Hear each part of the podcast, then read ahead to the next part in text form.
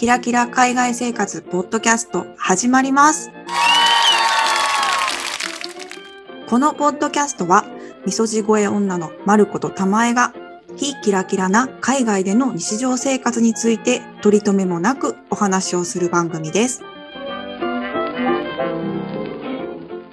こんにちは、まるちゃん。こんにちは、たまちゃん。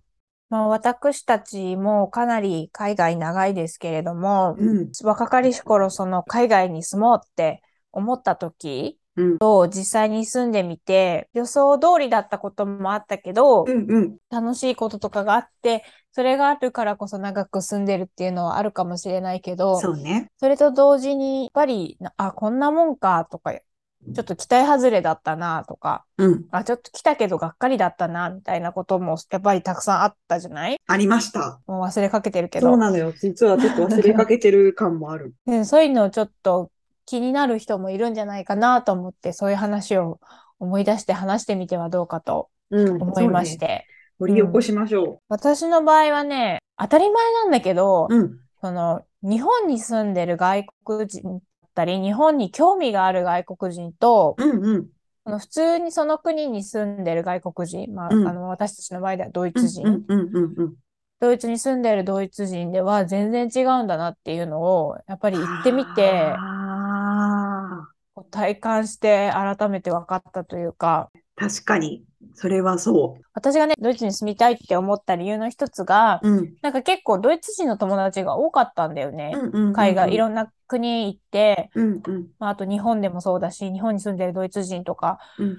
で気が合う人が結構多かったから、うん私結構ドイツ人とだったらやっていけるんじゃないかなと思ってうんうん。住んだんだけど、まあ、当然、その日本に住んでるドイツ人とか、まあ、海外に行ってるドイツ人は、そのドイツでずっと住んでるアジアとか全く興味ないドイツ人とは違うんだよね。だから、ね。今考えてみると、そのドイツ人だったらやりやすいかなとか思う、そういうドイツ人を一般化するっていうこと自体が愚かだったと思うんだけども、うんうん。いろんな人がいるよっていう 話だし、まあ、海外に興味があるよような人たちの方が、うんまあ普通に言ったら、うんあの少数派だよねっていうのは思った。何かきっかけがあって、ああ、これは違うわ、みたいな風に思ったこととかがあったんで、こう、一言である、表すならばとか、なんかこう、なんかある。そうね。まあ外国語聞き取れなくても聞き返さない派の回でも話したかもしれないけど、うん。あの、やっぱりね、外国人の話、だから私の拙い、うんえードイツ語だったり、英語を一生懸命聞いてくれることができる人うん。としか、その、住む前までは出会ってこなかったんだけど、うん、やっぱり住んでみたら、そういうの聞けない人っていうのが大半なんだって、聞けないっていうと言い方してあれかもしれないけど、やっぱり、入ってこないんだよね。そうん、頭にね。う、そう。で、一生懸命聞こうとしてくれてる人っていうのはすごいありがたい人たちだったんだっていうのをうんうんうん感じたかな。ああ、確かに確かに。それもすごいわかる。私もだからドイツに住んでから仲良くなれた友達ってやっぱり移民の子だったりとか、だから厳密に言うとまあドイツ人ドイツ人ではないはいはいはい、わ移。民の子とか、うん、あとやっぱり日本の文化に興味がある？うん、うん。とか、それこそほらうちの会社、日系の会社だったから、まるちゃんと私が働いてた会社って、うんうんうんそこに勤めてるイコールやっぱり日本の文化に馴染みのある人うん、うん。とか、じゃ、えぐらいかな。そうだね。ハウスメイトの子たちは日本とか全く興味があるタイプではなかったけど、でもやっぱり外国の文化に興味があるタイプうんの、割とオープンマインドでいろいろなものに興味を示すタイプの人じゃないと、うん、厳しかったかな。うん、難しいよね。本当に、うんあの、思った。私も純ドイツ人の友達って本当に少ないもん。そうですね。まず、日本という国を中国と混ぜこぜにしないっていう時点でありがたいとかさ、そういうのってやっぱり日本を出てみないと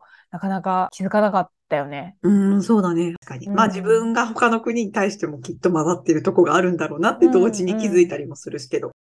まるちゃんどうですか？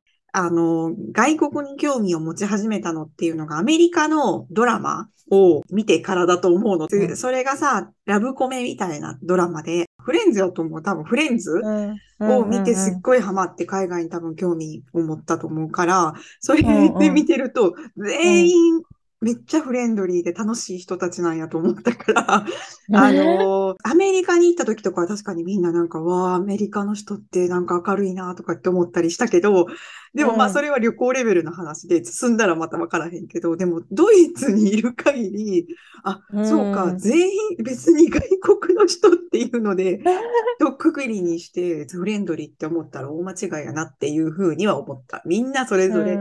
なんとなく、まあ、さっきの話とちょっとつながるけど、国の気質とかもあるし、私のだいぶ偏った偏見やったなっていうのは思ったかな。あ、それ私、海外に住んで期待外れだったことの一つに入れたんだけど、うん。それ、あの、なんか日本だとみんなやっぱりフレンドリーというのも正しいかわからないけど、てかめっちゃ優しいよね。親切じゃん。優しいじゃん。でも、接客でムカついたり、イラッとさせられることが、特にドイツの場合は多くそうて、そうそうそう。それが地味にストレス。そうそうそう。まさしくそれよ。それよ。まさしくそれ、それ。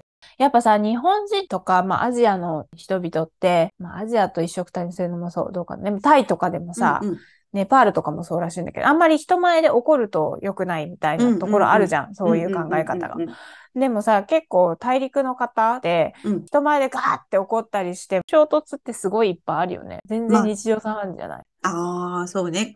表現することに対して、そんな抵抗はないかもね。まあでもちょっっとへこむよね。と衝突することが日本ではあんまりないから、衝突してしまったっていうこと自体で、未だにへこんだりする。うん。なんかあそれをいくら相手が悪くても。そうだね。だし、だけど、あと自分の中で消化することにまたエネルギーを使うから、そうそうそう。辛いよね。わかる。そうそう。そういうなんか地味なストレスが積もっていくっていうのはあるかも。あるあるある。なんか、それで日本のサービスの質がどんだけいいかっていうことを気づかされて、うんうんサービスの質がそこまで良くない国に住んでたらそれをストレスと感じないんだろうけれども、うんうんうんうん日本があまりにも便利すぎるから、うんそうじゃないことが全部ストレスに感じてしまうっていう点で、うん日本の外に出たがらない話もうんあるよね。そうだね。心地いいもんね。だって日本すごいもんね。そうそう。日本、日本素晴らしいからそれでいいじゃんってなるのはわかるよね。なる。次、あとね、もっと自然系の話なんだけど、うん。太陽のありがたみ、ああ、はいはい。あと湿気のありがたみえ、もうそうなんや。あ、湿気、え、乾燥してる空気全然大丈夫？ま全然大丈夫。夫。あ、そうなんだ。うんえ、でも珍しくない？結構えさ、そうなん？乾燥がきついって言ってる人、うんうん。私の周りとか多いんだけど、うんうん。いや、日本にいると、ヨーロッパの方なんてカラッとしてていいわねとかよく言われるんだけど、うんうんうんうんいや、もう私はもう日本のあのサウナみたいなところに行くと、すっごい肌が守られてる感じがしてほっとするんだよね。ああ、確かに肌の調子は良くなるかも。日本に帰ってる。やっぱり乾燥って大敵じゃん、年々。もうそうね、それは言えてますうん。私は湿気が苦手なんですよ。汗かきなんと、あうんとその、顔の崩れ具合。もうだからメイクの、日本でメイクの仕方わからへんかも。今のメイクで日本に帰ったら、確実に2時間ぐらいでひどいことになると思でもそうね、私もだから逆に言うと、その湿気の大変さを忘れてるなっていうのは、この間、日本に夏に帰った時には思った。あの、あまりにも洗濯物が乾かなくてびっくりした。あ確かに、ああ、湿気は湿気でこういう大変さがあるのかって思うけーど、うん。でもやっぱり超乾燥しているところか、うんもしくは日本みたいに超湿気があるとこどっちがいいって言われたら、両方見た上で私は湿気があるとこってえいうと、ー、すごい、なんか私鈍感かもしれへん。乾燥肌ひどくなるよ。まあ、乾燥はし、うん、常に何か塗ってないといけないっていうのはあるけど、うんうんでも太陽はめっちゃわかるよ。太陽、そうそう。多分誰にも共感してもらえるのは太陽だよね。太陽はわかるね、完全に。うん。そう。マジで舐めちゃいけない太陽のありがたさを。なんかうん冬って日本って、な、わかんない。北海道の北の方とか行ったらわからないけど、うん基本的には冬でもさ、明るいじゃん。うんうんうんうん。あれって超ありがたいよね。いや、そうやと思う、ほんまに。てかまあみんな冬の間明るい国に旅行行くよね、ドイツ 確かに。行く人多いかもしれない。確かに、確かに。そうそうじゃないと本当に気持ちが落ち込んでくるし、みんなね、ビタミン D とかを摂取するんだよね。してるね。私もめっちゃしてる。足りないから、た太陽でビタミン D が生成されて、ビタミン D が免疫力とか、メンタル面とかをカバーしてくれるっていうのは、まあ有名な話だけど、日本だと意外とわかんないかもしれない、知らないかもしれない。知らなかった、知らなかった。全然知らなかった。あとさ、ちょっと受けたのが、その、メンタルうん落ちてきて、で、病院に行ったら、その、ドイツの人が、病院の人にうん、ヒサロに行きなさいって言われたとかよく聞く話じゃない？マジで？あれ、え、言わない？私、あれ初めて聞いたときめっちゃ笑ったんだけど、ヒサロでいいんだ、みたいな。なんか間違ってる気するな。おもろいな、それ。いや、でもそれで真剣にヒサロに行ってる人たちいたもん。結構あるでしょ？だって街中にね、そうやね。なんか日本ではもうなくないっていう感じやけど、うんまだあるね、うんドイツ。うんうん。日本は太陽に恵まれてるんだなっていうのを本当に思った。そうね。だって会話にさ、今日は太陽が出てるからっていう会話多分日本はあんまりないでしょ。あ、そうそうそうそう。最初衝撃的だったのは、え、こんな寒いのにみんななんでそんなにオープンカフェにいるの？みたいな わ。かるわかる。寒ないみたいなね。そう、寒いのに、でもそれはなんかだんだん住んでると分かってきたんだけど、太陽が出るともう少しでも太陽を浴びたいからみんな外に出るんだよね。そうそう、まさしく。今日も荷物会社に届いて、あの、うん受付から電話あって、荷物取りに行くのに、配達の人またしてたかなと思って、駆け足で行ったの。まあ、それ日本人あるあるやと思うんだけど、ドイツ人なんか、走らんと思うけど、走ったらめっちゃ今日いい天気あって寒いのに。うんうんそしたら言われたの。太陽が出てるんだから、走らないで、ゆっくりって言われた。太陽が出てたら OK みたいな感じなんだよね。そうそう。あのさ、私、うん。あの、日本の流行りっていうのは全て海外から来てるから、あの、それもだいぶ偏見なんやけど、日本の外に出たら、ヨーロッパは全員おしゃれなハイファッションを着てるんやと思ってた。あー、でも日本人のがスーパーおしゃれだよね。スーパーおしゃれ。まあ、ドイおツしゃれっていうか、うん、気にしてるよね。気にしてる。だって、うんドイツなんかさ、私思ったのはさ、すごいうん靴とかも、まあ、なんてやる、ヨーロッパ有名なブランドいっぱいあるけど、うん石畳とかでさ、靴とかめっちゃ傷むからさ、みんな靴る。履けないし、とか思ったりする。ヒールなんか絶対ハマるしね。無理。でもさ、やっぱイタリアとか行くとみんなさ、さらっとハイブランド着てるよねわかる。ミラノとか行った時衝撃やった。そう。やっぱヨーロッパ内でも格差あるよね。おしゃれ格差。いるとこにはちゃんといるみたいなね。そうそうそうそうまあそそうね。それは言えてる。昨日ですね、たまたまいろいろ、いろんなお店にお買い物に行く用事があって、えーうんドイツでいろいろお店に行ったところですね、この本編でたまちゃんが言ってた内容をね、すごく思い出すことがあったんですよ。あのー私が行ったお店は、ドイツ人の人はあんまり知らないんだけど、日本人の人がすごくよく好んでいく、あの、お店に行ったんですね。ああ、あるよね。そういうのね。そう、ドイツのものなんだけど、ドイツの人より日本人の人の方がよく行ってて、お客さんは日本人が多いみたいなお店があるんですけど、うんうんうんうん。そこに行ったら、めちゃくちゃさ、ドイツ語のやりとりがすんごいスムーズだったのね。へえ、あやっぱり慣れてらっしゃるんだ。外国の人と話す。てか日本人と話すの。そうなの。なんだ、まあ、欲しいものの、あの、聞かれることもよくし、何を聞かれるかも知ってるし、で、うんなんだろう、ほら、小袋に入れてくれるとかさ、そういうのとかも知ってるし、で、これは新しいシリーズですかとか、あの、いつ出たシリーズのものですかとか、なんかそういう話とか、もうなんかね、全く問題なくやり取りができたのよ。うんで、それを聞いたときに、ああ、やっぱり日本人の人のあの言葉とかの外国語に慣れてる方だと、こうやってすんなり聞いてくれるんだなって思ったのと同時に、その日に、また違う、全然違う系列の違うお店に行ったんですけど、そこは別にドイツの人、地元の人がいっぱい行くお店で、コーヒー屋さんなんですけど、豆を買ったんです。でも私豆を普段買わないから、ちょっとドギマギしちゃったのね、やりとりが。うん何がいいとか、どういう豆がいいんですか？とか、コーヒー飲むのにこういう豆がいいのか、エスプレッソなのかとか、なんかそういう話で、あんまり自分が知らない世界のものの買い物をしたの。うん。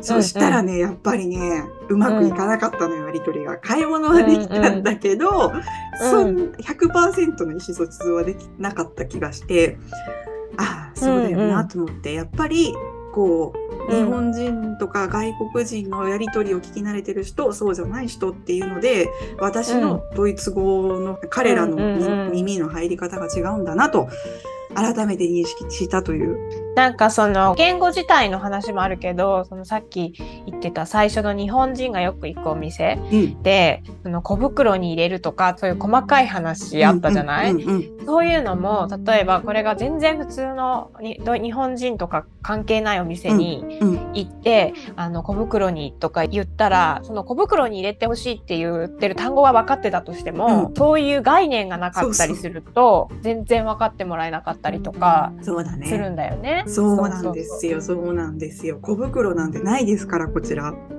そう、同じ日にそういうことがあったから、まさしくこの本編の内容を思い出しましたね。今回の配信に関するご質問やご意見などございましたら、概要欄にあります質問箱、もしくはインスタグラムの DM から送ってください。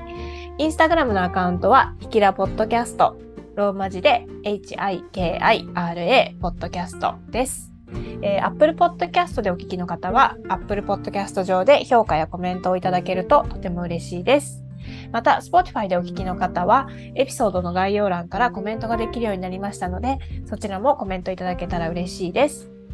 それでは、今回も聞いていただき、ありがとうございました。また次回の配信でお会いしましょう。さようなら。